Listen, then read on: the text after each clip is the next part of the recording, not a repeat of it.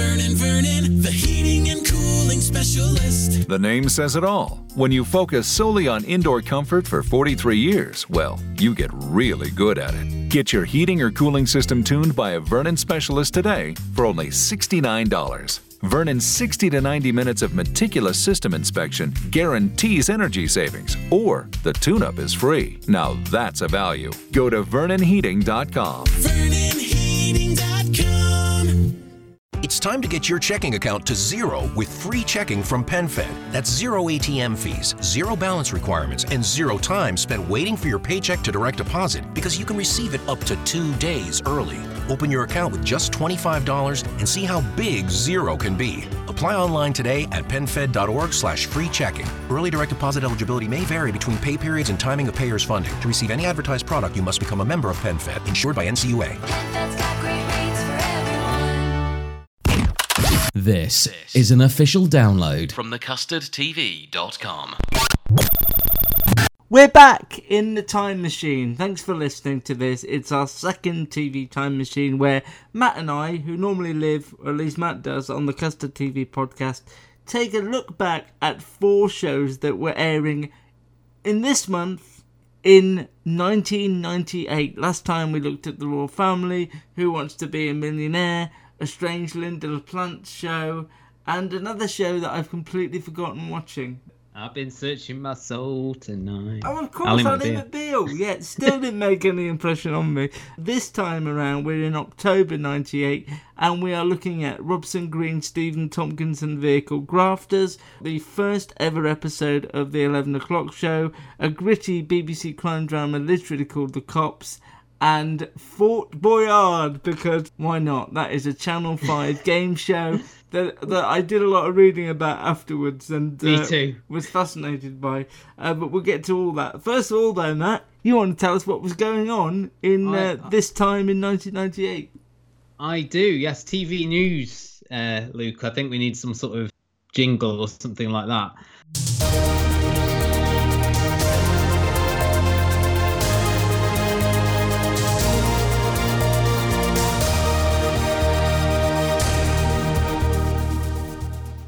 Sky One begins um, simulcasting part of Chris Evans' breakfast show from Virgin Radio. Do you remember this? I remember that. That was like. That was very special to me, and it was as if you weren't seeing something you weren't supposed to see. And it wasn't really that fascinating, but it was like, ooh. Because this was a period where if you listen to somebody on the radio, apart from Chris Evans, who was obviously a well known TV presenter, the rest of the team, you had no idea what they looked like at all. I found that really fascinating. Don't know how long it lasted for, but I used to watch it quite religiously before school. He's simulcasting this show now on YouTube. Oh, there you go. How things had gone. the more they change, the more they stay the same. Um, the same day, the 5th of October, on Sky One, uh, Sarah Duchess of York had a 10 part series called Sarah Surviving Life. Guests in the first episode include a woman who was raped by Fred West and a man who killed someone. So basically, like the one survivor. show. Is it? And next, Pilates. Or, yeah. Next. No. next, the man who's grown the biggest tomato. yeah. UK Play launches. Um, I mentioned this last time. Now, if you remember last time when we were talking about the royal family, Luke, Yeah. Um, I I, had mistakenly remembered watching um, a full sort of box set of the royal family during the day on the aforementioned UK TV Play. It was actually in the evening, and it was it was put on that specific day because it was the wedding of Edward and Sophie. So there was a royal wedding that day in UK TV Play. Uh, played the first Can I just of the royal family. apologise to everyone who listened to that first episode of the TV Time Machine? I feel like already we've started Yeah, off by lying lied. to you. And I appreciate that because you nobody's thought about that at all. Since, No. it's played on your mind. You feel like you. No wonder you wanted to do this sooner. You wanted to get this off Yeah. your chest, and I appreciate that. This is a forum for honesty, and you- I appreciate you that you've you've made a mistake. You've owned up to it. It just makes us look poor. Now we've got the books of this still. Uh, the debut of Delia's How to Cook. Uh, I remember this clearly because this was basically Delia's Back to Basics show, where she showed everyone how to poach an egg. Oh, well, uh, really back to basics. Mm. It was literally called How to Cook. So if people didn't know how to cook, Why they could get didn't we watch that? I'd have loved to have watched that. because I couldn't find it anywhere. Oh, okay. That I did would- try. I would have loved to have seen that. Yeah. Very memorable uh, event from our youth. Um, Richard Bacon being sacked from Blue Peter for taking cocaine. Uh, It's weird that sort of, if you weren't in the know, you still knew about these things that happen. Like if something happens in Big Brother or Made in Chelsea now, I don't know about it. In fact, I make a conscious effort not to know about it. But the era that we're in now, 1998, things happened and you were aware of it, even if you didn't know the person or the context. But I can't remember how big of a deal this was. Would, Well, how- he- uh, would you compare it to something that's happened recently and say it's as big as, I don't know, I don't know. Philip Schofield, maybe? maybe. Pre internet, when Yeah. the tabloid was very much king, because this was revealed in the one of the, I'm not sure which paper, News of the World, and obviously then it becomes a big controversy. I have watched the brief clip of the head of children's program, Lorraine Heggessey, actually coming on to explain what happened um, in sort of child friendly terms. Which was then aped by Armstrong and Miller, wasn't it? Yeah. Years later. Indeed. Well, that was the them talking about it on the show. This was literally her coming on as a just a talking head randomly Weird. That's before weird. the program. That's Um, weird. Hello, I'm Lorraine Heggessey and I'm head of children's programmes at the BBC. Many of you will have watched Blue Peter last Friday and joined in our 40th birthday party. It was right that Blue Peter should be celebrating its many achievements of the past 40 years, and we were delighted to be presented with a special award at this week's Children's BAFTAs. But many of you will know that there has been a sad event too. One of the Sunday newspapers reported that Richard Bacon, a Blue Peter presenter, had taken an illegal drug. Richard admits that he has done this and that he very much regrets it. However, I believe that Richard has not only let himself and the team on Blue Peter down, but he's also let all of you down badly.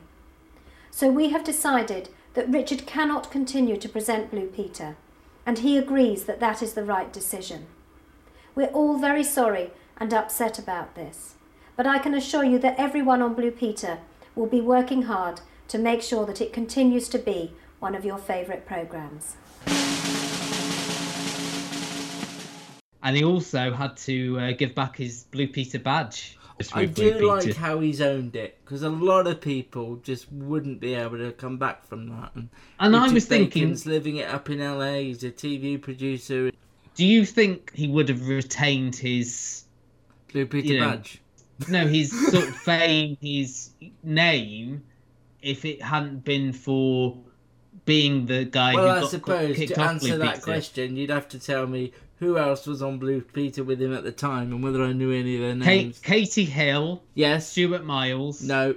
and someone else who has sort of gone on to do other things, Konnie Huq. But Oh, okay. So it should be the Katie Hill or the guy Miles, whose name I've already Stuart forgotten. Miles. Yeah, it, he it would be him, wouldn't it? Because I completely forgot him already. so as you say, gone now more to a producing role and you know coming up with shows like This Is My House and I literally just told you Which are hits, bona fide hits.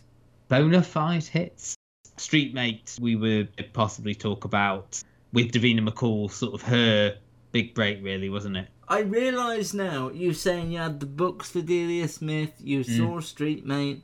I don't know, I must have been up in the bedroom listening to music a lot because they these things. I just didn't watch Street Mate when it was on. No, I didn't me. watch Street. Of the shows we're talking about today, I don't think I watched any. Maybe Fort Boyard. was Oh, come on! Come on! What we gonna do right here is go back. Way back. Way back. Back into time. Way back. Way back.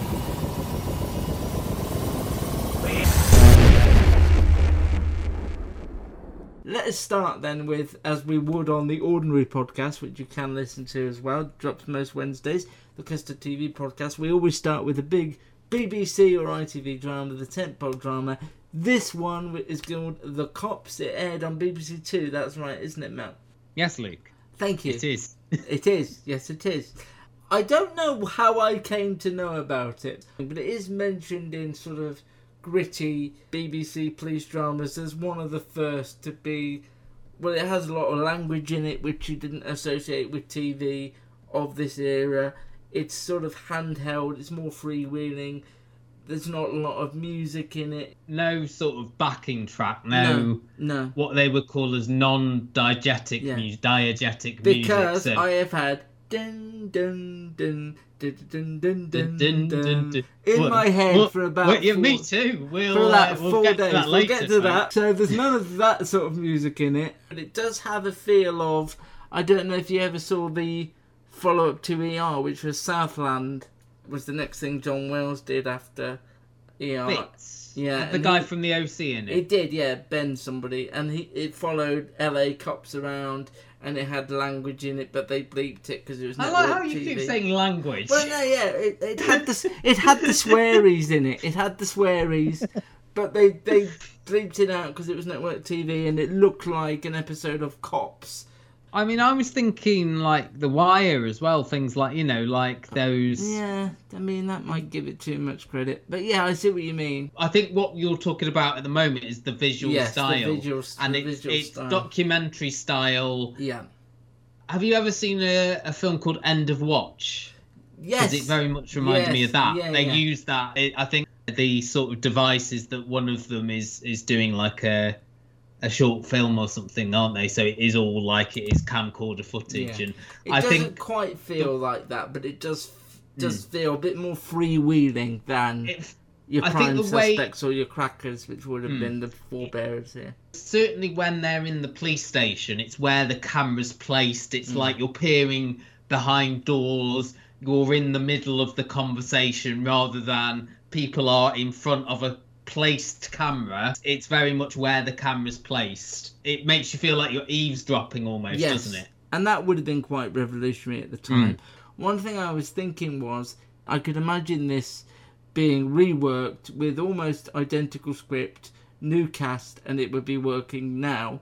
And they would say it still feels revolutionary because it, it did feel very of now. There wasn't much that felt like you were in 1998.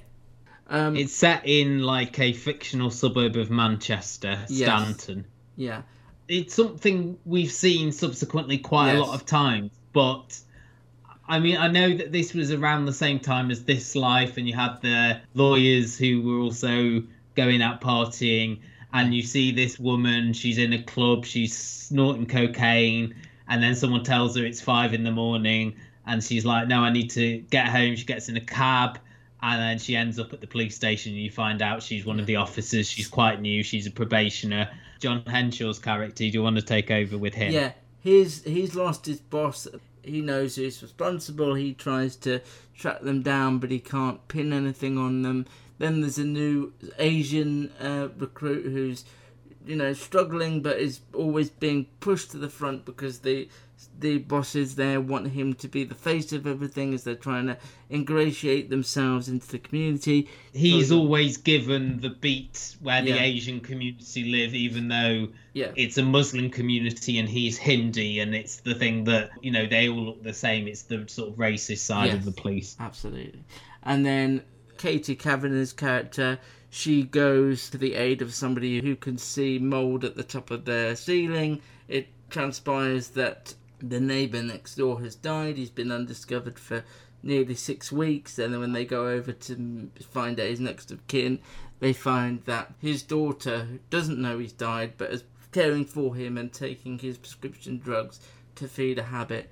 All of that sounds like something you'd see Oh. in a drama today. and there's also a young couple who uh, have stolen some flowers yes. from a church and are getting married that day um, and are arrested.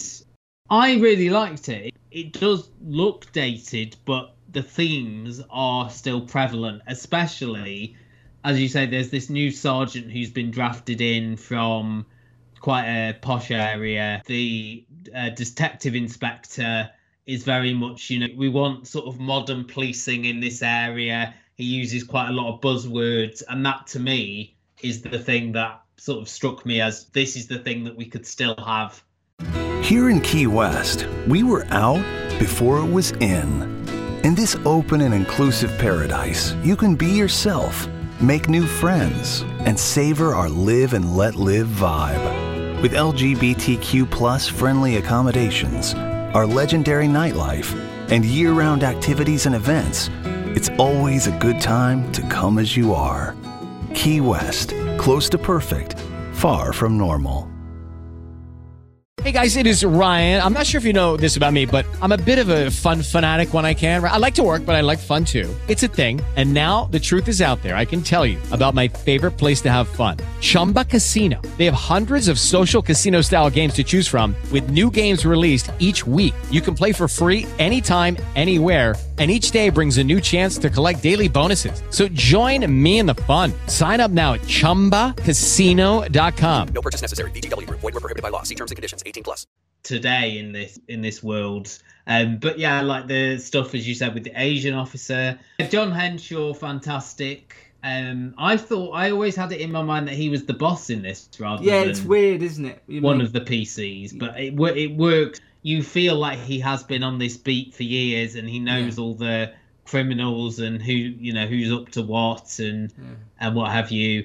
Katie Kavanagh, who I only know uh, from Coronation Street, was absolutely brilliant, and I, I thought she was great in the scenes with the the man who died, and you you know you got the impression that the new sergeant there might be a relationship there.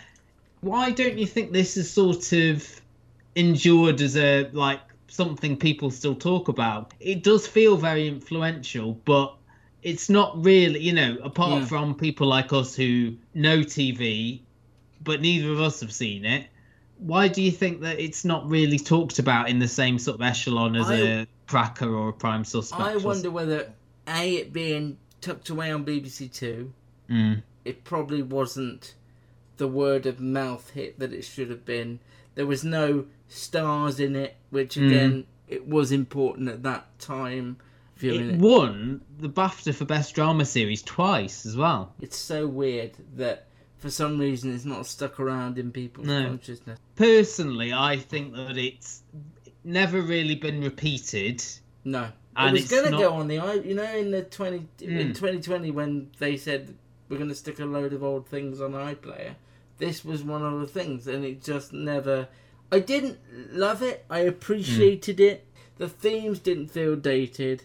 and I really appreciated that. St- you know, the style we were talking about. People did say it was semi-improvised dialogue. I don't know if that's true, but the you know again when you're in the police station with all of the officers talking to each other, you feel like you're there when they're sort of bantering. That dialogue all feels. Re- there was nothing that you couldn't believe would happen to those characters. I also liked Sue Cleaver popping up as like Yes, the custody officer. It went at a pace, didn't it, as well? You you know, you flip between all these different stories. You sort of cared about the characters that you were following. It really rang true and it sort of still rings true, but it's just something you wish more people would would be able to see because looking at the critical response, it was very much acclaimed.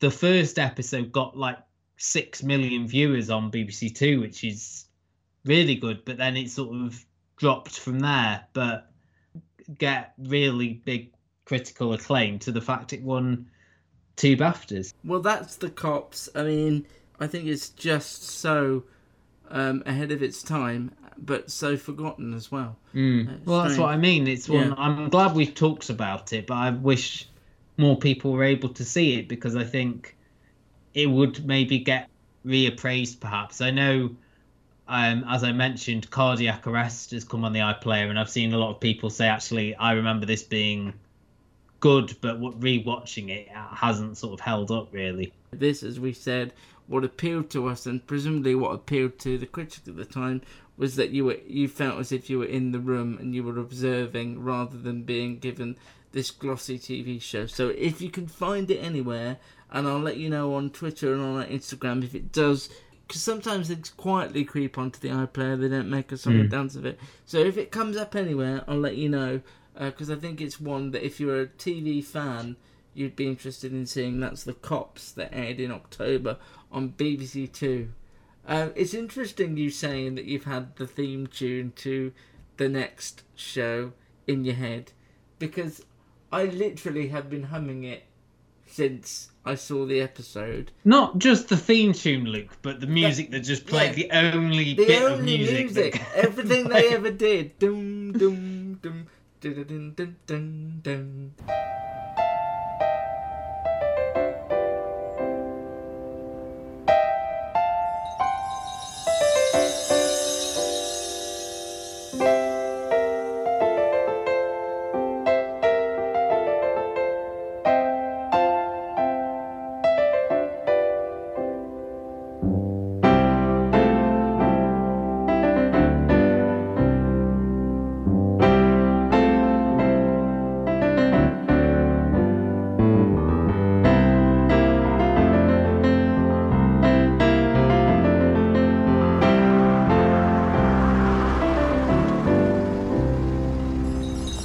Um, this is the. I, that's it. He's seen it. He's seen it.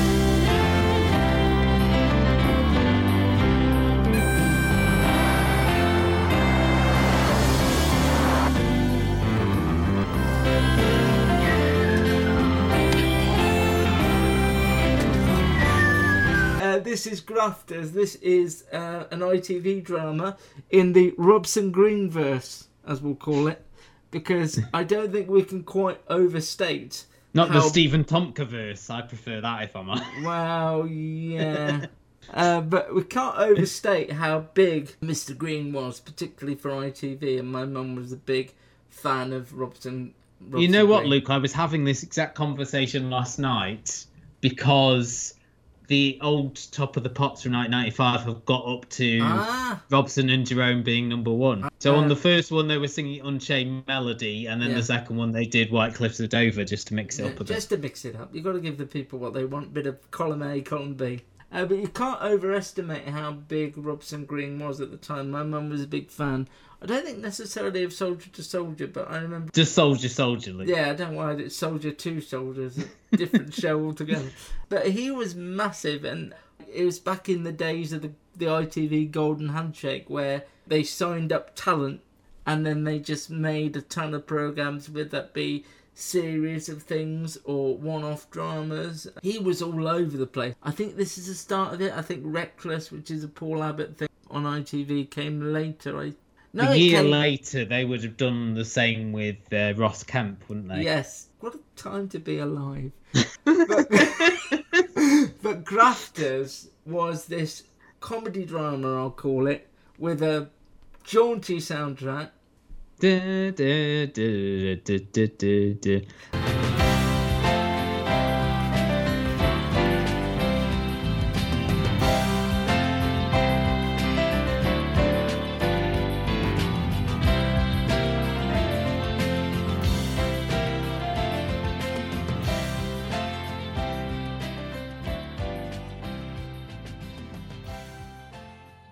this is him and Stephen Tompkinson playing brothers, pair of decorators who were called in by Neil Stuke and Emily Joyce uh, to do up a wreck of the house that they've bought. They're newly married and they're really excited about the prospects of this house. Uh, um, Robson and uh, Tompkinson, as we'll call them, Trevor and Rob and Tom. Rob and Tom. yeah, Rob and Tom bring along their significant others.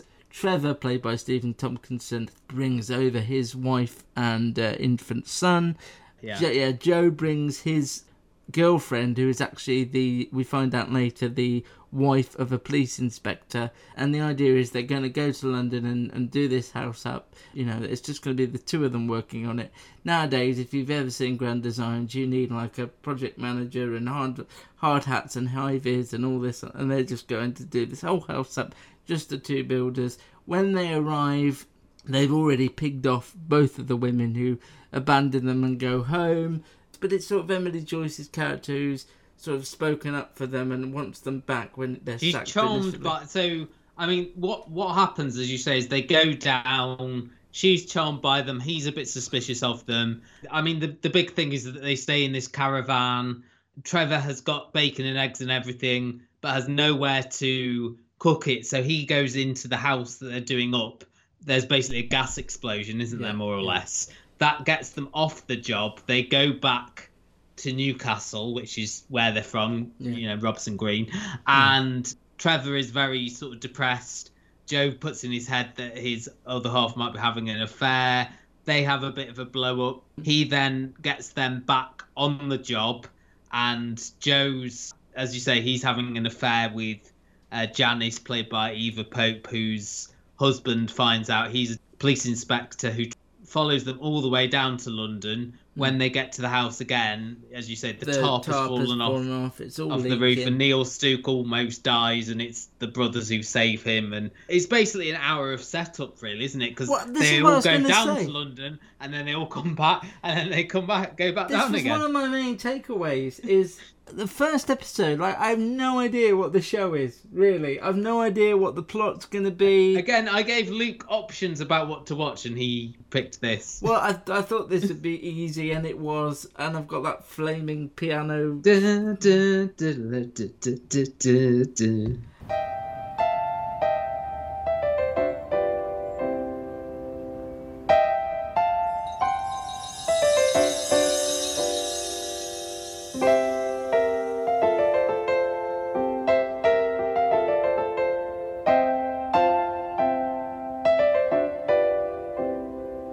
But it's unusual, isn't it? I mean, normally we say on the podcast when when you do it, you watch the first episode, and rightly or wrongly, we then decide whether it's for us, whether we want to continue, whether we're intrigued enough.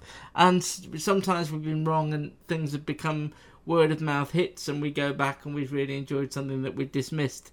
It's rare though to watch a first episode of a drama like this and not have a clue what the show is. Presumably, that police inspector bloke isn't going to be following them everywhere. And I did read in the there is a Grafters series too, but like, what is the show? It's going to be them getting up to mishaps in each episode. But it's weird. The- we have to guess.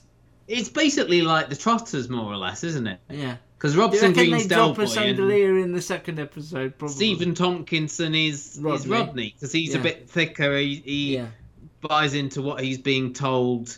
As it says, the grafters, the chancers. So I, my my theory is that they will now be down in London, getting up to hijinks. Robson mm. Green, you know, is the ladies' man. Yeah. Stephen Tompkinson. They've also taken Trevor's infant son with them because his partner's gone to sort of get ahead together. Yeah, I so didn't they've buy had to take that. I mean, of all the things I didn't buy, I didn't. but you've got to have buy. like a cute child in there as So well. that's like know, the granddad type character or Uncle Albert, is there?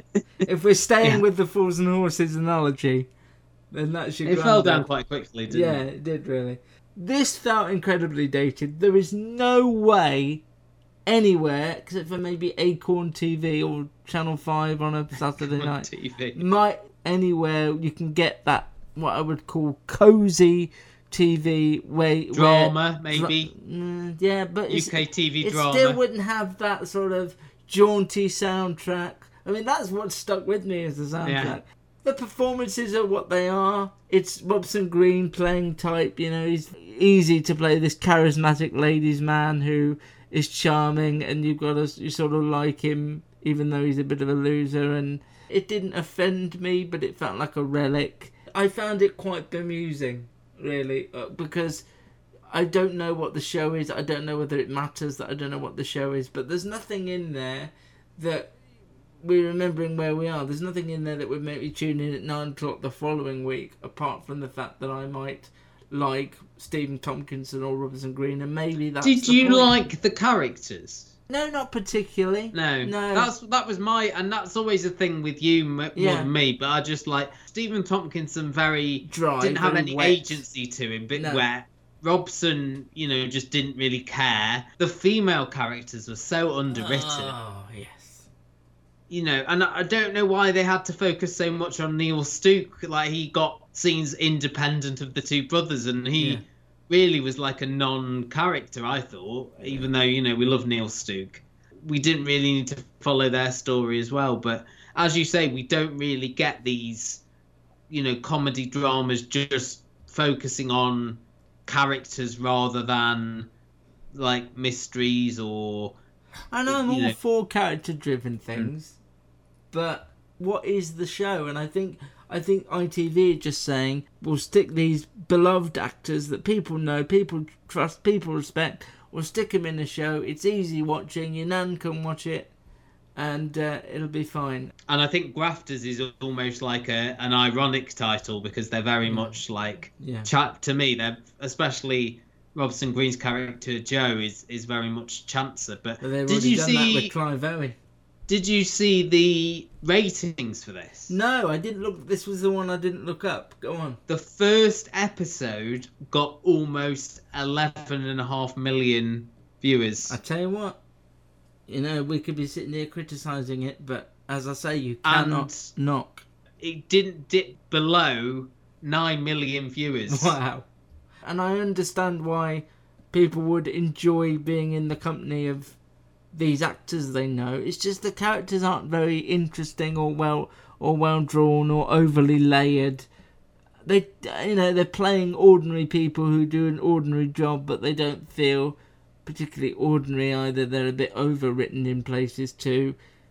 This is our relic. This well, there's several relics this week, but this is our drama relic because I think it just feels out of date even in '98. I think eleven o'clock show. First episode of this was the 30th of September, but it went on the next. Obviously, the next one was the 1st of October. So it ran. You looked out there, didn't you? It ran weeknights on Channel 4 at surprisingly 11 o'clock. People best know this as the show that launched Ali G. Uh, also, Ricky Gervais, who I think was in later series. Mackenzie Crook as well was in in later series. I mean, there was a lot of sort of cutting edge comedians in this. Daisy Donovan and Iain Lee, were, who I remembered as the anchors, but um, here we had Fred Macaulay and Brendan Burns, who Here in Key West, we were out before it was in. In this open and inclusive paradise, you can be yourself, make new friends, and savor our live and let live vibe. With LGBTQ plus friendly accommodations, our legendary nightlife, and year round activities and events, it's always a good time to come as you are. Key West, close to perfect, far from normal. Lucky Land Casino asking people what's the weirdest place you've gotten lucky? Lucky? In line at the deli, I guess? Aha, in my dentist's office. More than once, actually. Do I have to say? Yes, you do. In the car before my kids' PTA meeting. Really? Yes. Excuse me, what's the weirdest place you've gotten lucky? I never win and tell. Well, there you have it. You can get lucky anywhere playing at LuckyLandSlots.com. Play for free right now. Are you feeling lucky? No purchase necessary. Void where prohibited by law. 18 plus. Terms and conditions apply. See website for details. certainly the latter really you don't see a lot of anymore. Iain Lee was on the show as a roving reporter and would be sort of strewn across some sofas in the studio. It was an odd studio, wasn't it? really, it was odd. I couldn't really get a handle on it. You also had like Rich Hall was the American correspondent, but I, as I say, the big segments here, and I watched the first two episodes, uh, were you know Sacha Baron Cohen pretending to be this sort of the voice of the youth as they as they referred to him, talking to various politicians about various issues. I mean, this wasn't the first time that we had a character like this. I re- remember very clearly uh, Paul Kaye's Dennis Pennis, which I think was sort of mid '90s on Sunday mornings on BBC Two, oddly on something called the Sunday Show. I'm not one of those people. Well, no, that's not fair. I am occasionally one of those people, but I'm You're not, not a person. No, I'm not one of them people. No. Well, you know, one of those people who says, "Oh, you, know, it was a different time, it was a different era." I I appreciate that 1998 was entirely different, and we can't judge it by today's standards. I don't think we should. It's not fair. However. No. The jokes about Louise Woodward really made me Mm. uncomfortable. Those jokes really made me uncomfortable because they were laughing at a child's death, which is really strange thing to do. In a bid to get her life back on track, Louise Woodward, the woman who brought new meaning to the phrase bouncing baby boy, today had her first lecture at the South Bank University, where she's studying for a degree in law. Louise is hoping eventually to become a lawyer and is looking forward to being just an ordinary, normal student. Apparently, her first day has been rather difficult when people asked, What did you do in your year off? She had to reply, I shook a baby to death. Eventually, she got a place at South Bank University, and at Freshers' Week ball, she vowed to hit the floor with the kids and get smashed off her skull. The new Slimline Louise has opted against the traditional greasy student food available in the college canteen in favour of a strict diet plan she learnt in the States. It's the one where you have a shake for breakfast, a shake for lunch, and by evening you could really murder something. They seemed uncomfortable a lot of the times talking. Brendan and Fred Macaulay had no connection with each other at all. They seemed to be laughing their way through it. The 11 o'clock show worked for me when it was those outside sequences. The With Iain Lee. With Iain Lee, stuff worked, you know, and, and even his sort of leading, here's me on the telly doing this now, all that sort of thing, all that worked. And to use a phrase that I will continue to use on this and only this podcast, that Ali G character comes out of the box fully formed. It's no wonder that he is the thing that that people remember. Although I the thought show. the second episode, you sort of more had the style of what he looked. You know, they they had to sort of decide Pin on down what, what his looks were. the aesthetics. And actually, I thought in that second one, he was a little bit more relaxed and played off more what the um I think it's Teddy Taylor, and it was all about sort of not being in Europe and things like that. Playing off what he was saying, whereas in the first one, it was more him just Yeah. talking about rap music and playing the character. I But think you- it was can- about getting that rapport. You can understand entirely why Sacha Baron Cohen was able hmm. to take this elsewhere. It's just, you know, even if it, in its earliest incarnations, it was clear it had legs. It was clear it was funny. It was clear that he was a proper comedy creation, like an Alan Partridge type figure. Wicked. We is here with Teddy Taylor, MP for Southport, and he is a Tory, and he is talking to us about Europe because it's time we know about this Europe tin that we're hearing about every day. So who else is in Europe? Well, the countries that are in Europe, for example, are countries like Spain, like Germany, like Okay. France, like Finland, eh, and you'll find there's some countries, of course, that haven't joined. And the interesting thing is... Most of them is crap countries, though. Well, I don't know if they're crap countries. Some of them are very good countries. Is Jamaica in Europe? Jamaica's not there in the Commonwealth, and it's really Is that not racialist, though, that they is not Well, no, they say basically the only countries that can join are European countries. An awful lot of the decisions are made in what's called horse trading. You support me in this one, and I'll support you in this one. With horses? No, look, Ali, I want to get this thing. I don't want a Europlug. So will you vote with me to stop the Europlug, and I'll vote with you on something else? And where do the horses come in? The horse might be saying, no Europlug, and in exchange they'll say, well, we want more money for this, or more money for that, or more power for this. The horse is at a meeting? So what about the pornos? Would that be still be legal in Amsterdam? Well, it's very, it's going to be very difficult indeed, quite frankly, as the borders go down to try and accept a difference in policy. So will I still be able to buy stuff with, you know, dogs and women or whatever in Amsterdam? That going to be illegal now? You'll still be able to do that, but the whole question is, is it going to have the same law for Europe? So we could start getting pornos of that quality. coming You could, if the European Council of Ministers decide that the same rules should apply throughout Europe, The stuff in the studio was painful. It seemed like it was Mm. painful for them to do. All that stuff felt very homemade, and I was most relaxed when they were not in the studio. You could see the foundations of what it was trying to be, but it was Mm. too rough around the edges in those early Mate, two. it was one of those shows possibly that they were tweaking. You know, it's it was live TV and they were tweaking it as it was going on. By sort of the second series, which I think was early '99, and there's almost like a pilot episode for that where oddly the Ali G interview is with Jacob Rees-Mogg on that one, and as I say, it's Iain Lee and uh, Daisy Donovan are the anchors then, and Mackenzie Crook takes on the the Iain Lee role more or less. They recognise what didn't work and sort of worked on that, if you will, rather than just saying we will pursue this onwards. They recognise, like you did, that you know there wasn't a lot of chemistry between the two hosts, and you know do something about it. It was one of those where you, you could see there were bits there that worked, as you say, Iain Lee on the street. I think the one gag that sort of worked for me, which you couldn't do today, was about serial killers doing paintings in prison. that yeah, but was again, jokes like that, they do them, Hmm. you get them, and then they go on too long. That's what Yeah. I think. They, there's Well, I don't like think it went on too long. They only did like two. it went on one too many. for me.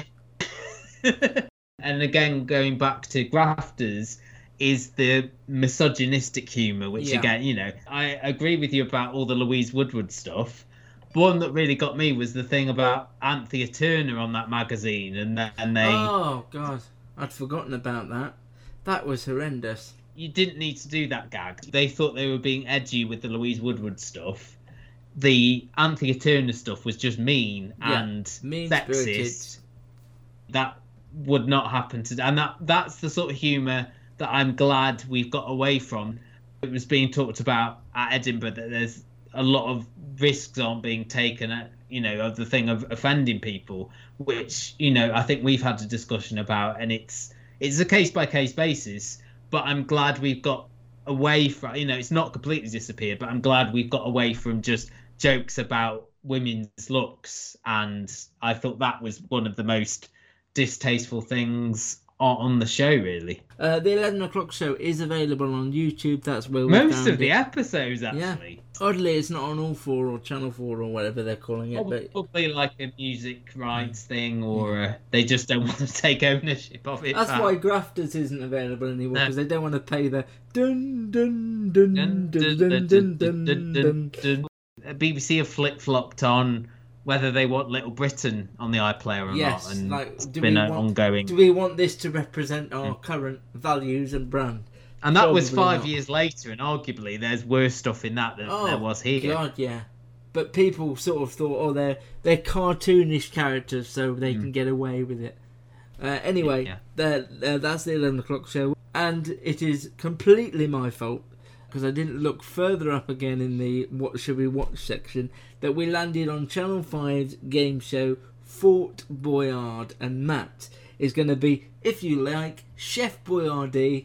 And No, why am I doing this one? Because you're like the game show man. Well, I didn't understand what was going on here at all. So, all right, good, because that was my thing. Fort Boyard is this like like a fort in the middle of. Okay, I think you've got you've got that down. Was it in France, like Well, in the the, ori- there was an original show in France, so I don't know if Hmm. they've used their. I think set. this is the same set. Yeah. This is the set that they used. So they've gone to France, and presumably. It was sort of surrounded by water. You had a team of five people.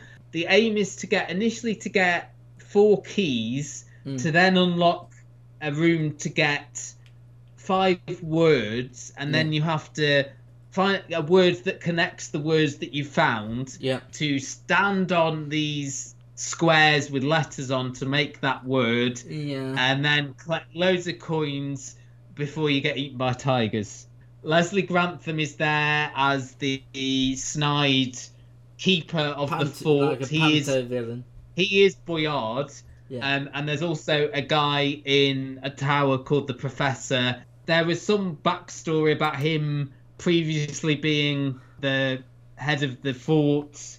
Also, Melinda Messenger was there as the host, and also she was on hand to give a lot of health and safety advice. I found. Do you know what I found annoying? They're doing this thing almost like Crystal Maze, where somebody's in a room and the Hmm. team have got to encourage her, and it's basically Melinda Messenger telling the person outside the room what they've got to do, and then they would shout that into the woman in the room. Why didn't Melinda Messenger just do it? Lift with your knees, not your back. And Yeah. things like that. She was shouting. Yeah.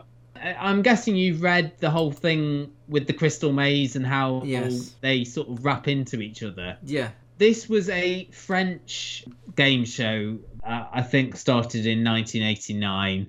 Uh, Channel 4 bought the rights to do a version of the show in the UK, but they wanted to tweak the format, which was against the like the contract. You know, they wanted basically a loyal remake of the game show.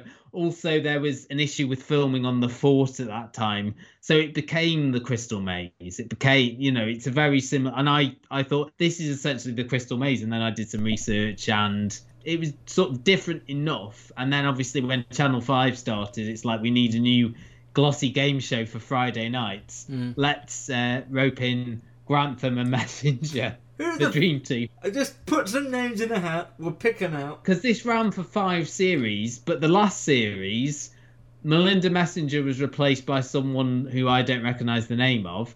Leslie Grantham was replaced by Burnside himself, Chris Ellison, and the professor character changed into a haggard sea captain played by Tom Baker. There's so many questions I have about that, but we don't have the time, and I probably don't have the Oh, memory. oh no, space. sorry, we forgot as well that the people pointing them towards each bit of the Oh. fort they have to go on. Oh. There's two dwarves who are actually from the original series. So probably didn't speak a word of English.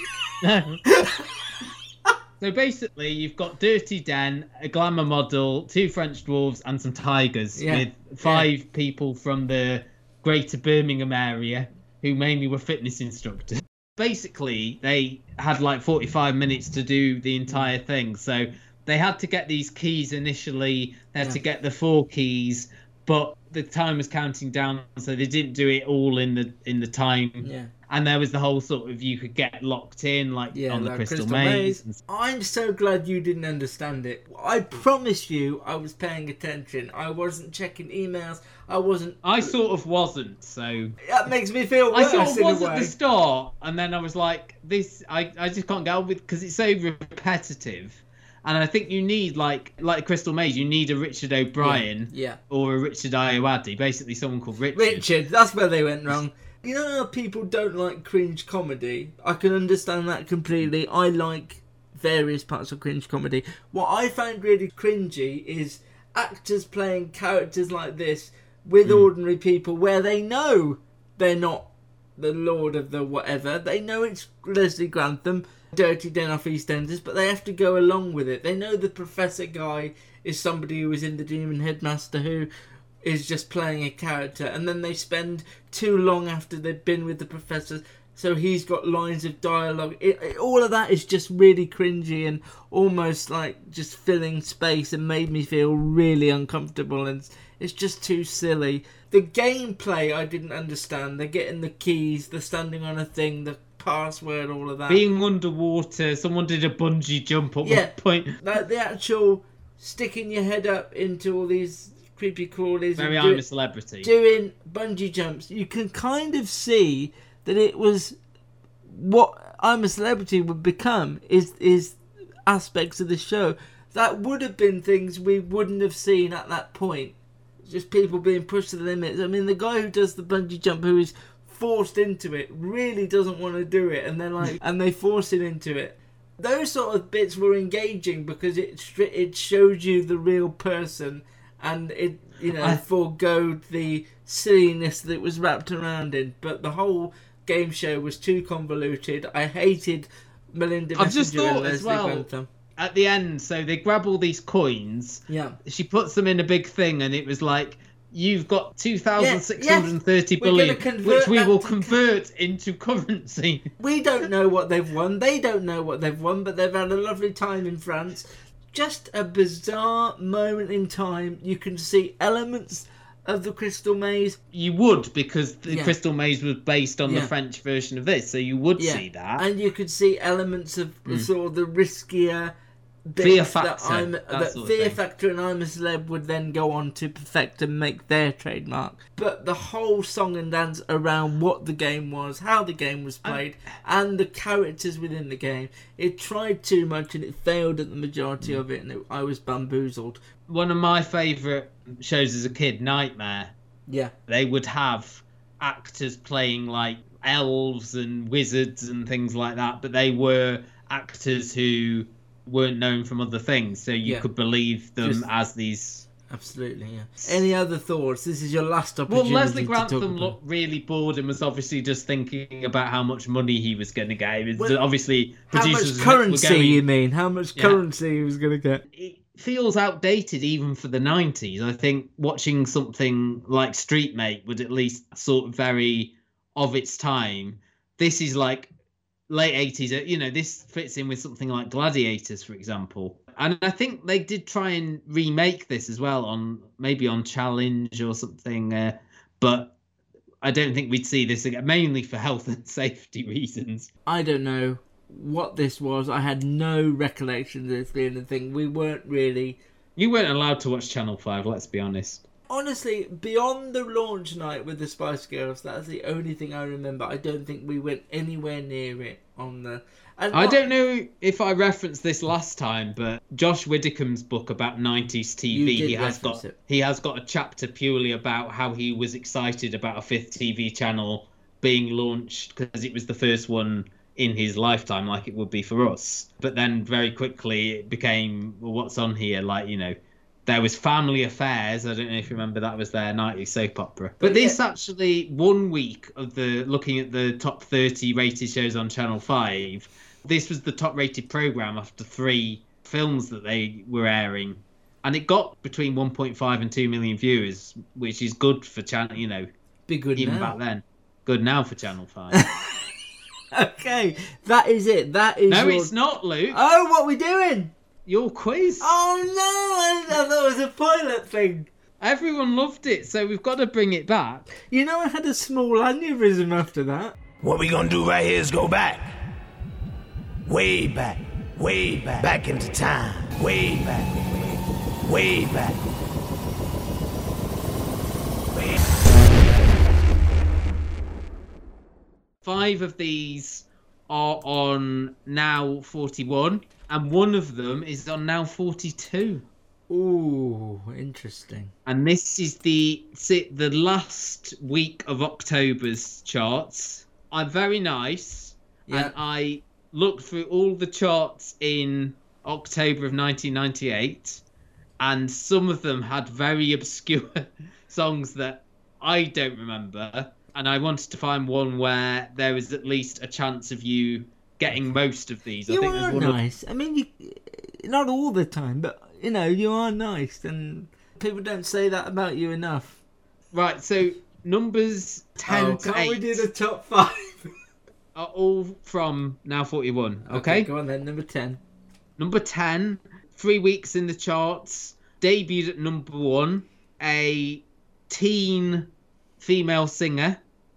Uh, this was her second number one that year. She is now more known as an actress. Billie. Yeah. What was that? So she'd already had because we want to. So it was girlfriend. Yes. Yes. Do you Ding. have a girlfriend? Number nine is a, a British boy band, famously uh, diminutive. Uh, this was a Bee Gees cover. Nine one one. Yeah. More than a woman. Yeah, well done. this is the one that I'm going to struggle with a little bit. Go on. I've no memory of this. It, this is a British uh, R&B female singer. The title is very similar to a Celeste song that was on the John Lewis advert a few years ago.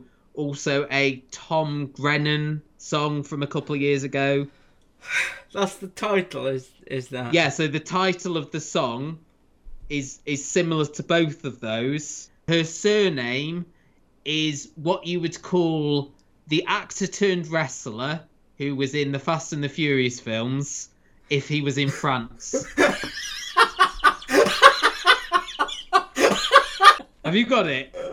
I don't know who's in the Fast and the Furious. I was hoping you were going to say. He's also in. Um, Oh, yeah, got it. The Rock. Kevin Yeah. The Rock. Yeah, and the song A little bit of love. "Love In." Oh, is it? Okay. Yeah. All right, similar. I said similar. Okay. Similar. You like that clue? Can you do them all if they were European countries? Um, number seven. This was a uh, sort of big stayer in the charts. It's been in the charts for eight weeks. Right. A song from one of the biggest films of that year, big blockbuster, Mhm. was nominated for best song at the Oscars that year. Uh, from a big American rock band. This was their comeback Okay. single. It was I don't want to miss a thing from Aerosmith. Well done.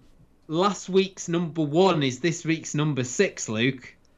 Um, I'm gonna take this- a punch. Uh, not Stardust Music's better with you. No, No. Oh. not Okay. that. Okay. But a similar artist title name. Similar. Not Stardust, but Was it that Gin and Tonic song? yeah, Gym and Tonic. Gin and Tonic. Was By- it, was it Star Mix or No, no, no. Keep the second bit of the title. Dust? I honestly don't know that. If there are a lot of stars, where are you? Galaxy. No. Sky. Smaller. No.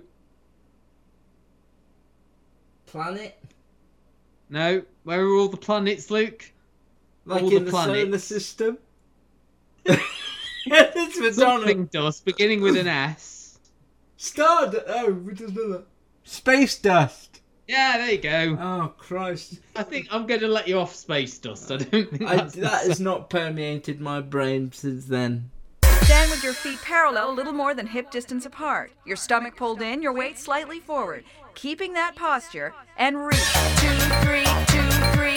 two, three, So we have got five new entries, Luke. All the top Ooh. five are new entries. That's interesting and intriguing.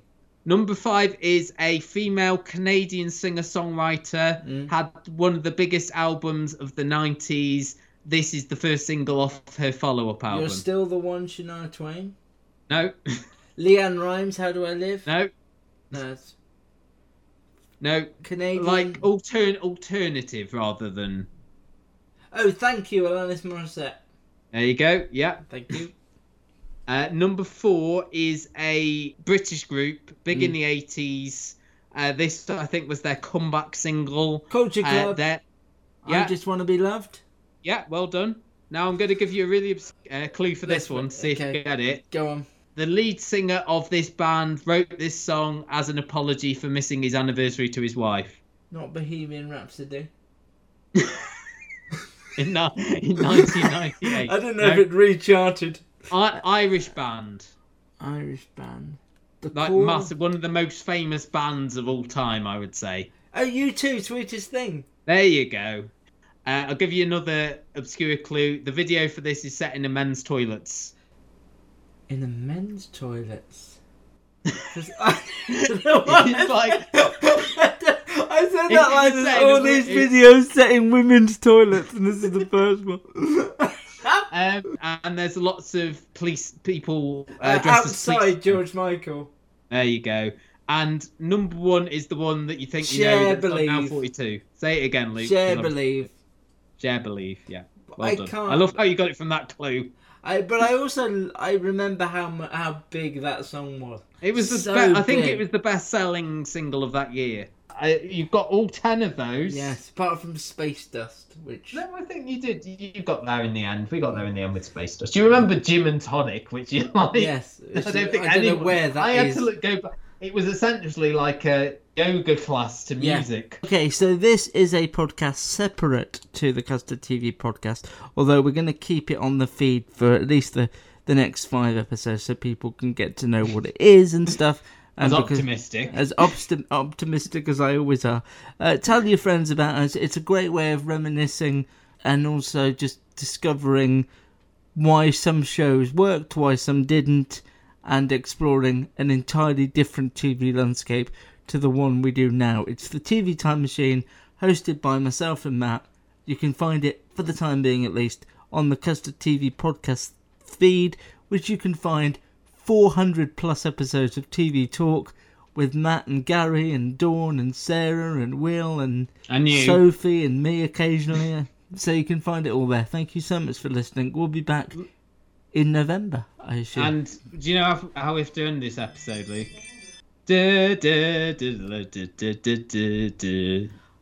I do think it might be my favourite new piece of music.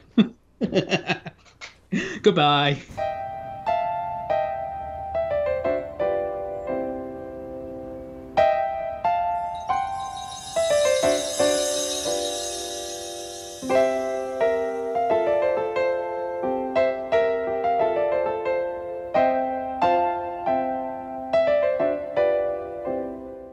Guys, it is Ryan. I'm not sure if you know this about me, but I'm a bit of a fun fanatic when I can. I like to work, but I like fun too. It's a thing. And now the truth is out there. I can tell you about my favorite place to have fun Chumba Casino. They have hundreds of social casino style games to choose from, with new games released each week. You can play for free anytime, anywhere. And each day brings a new chance to collect daily bonuses. So join me in the fun. Sign up now at chumbacasino.com. No purchase necessary. Group. Void were prohibited by law. See terms and conditions. 18 plus.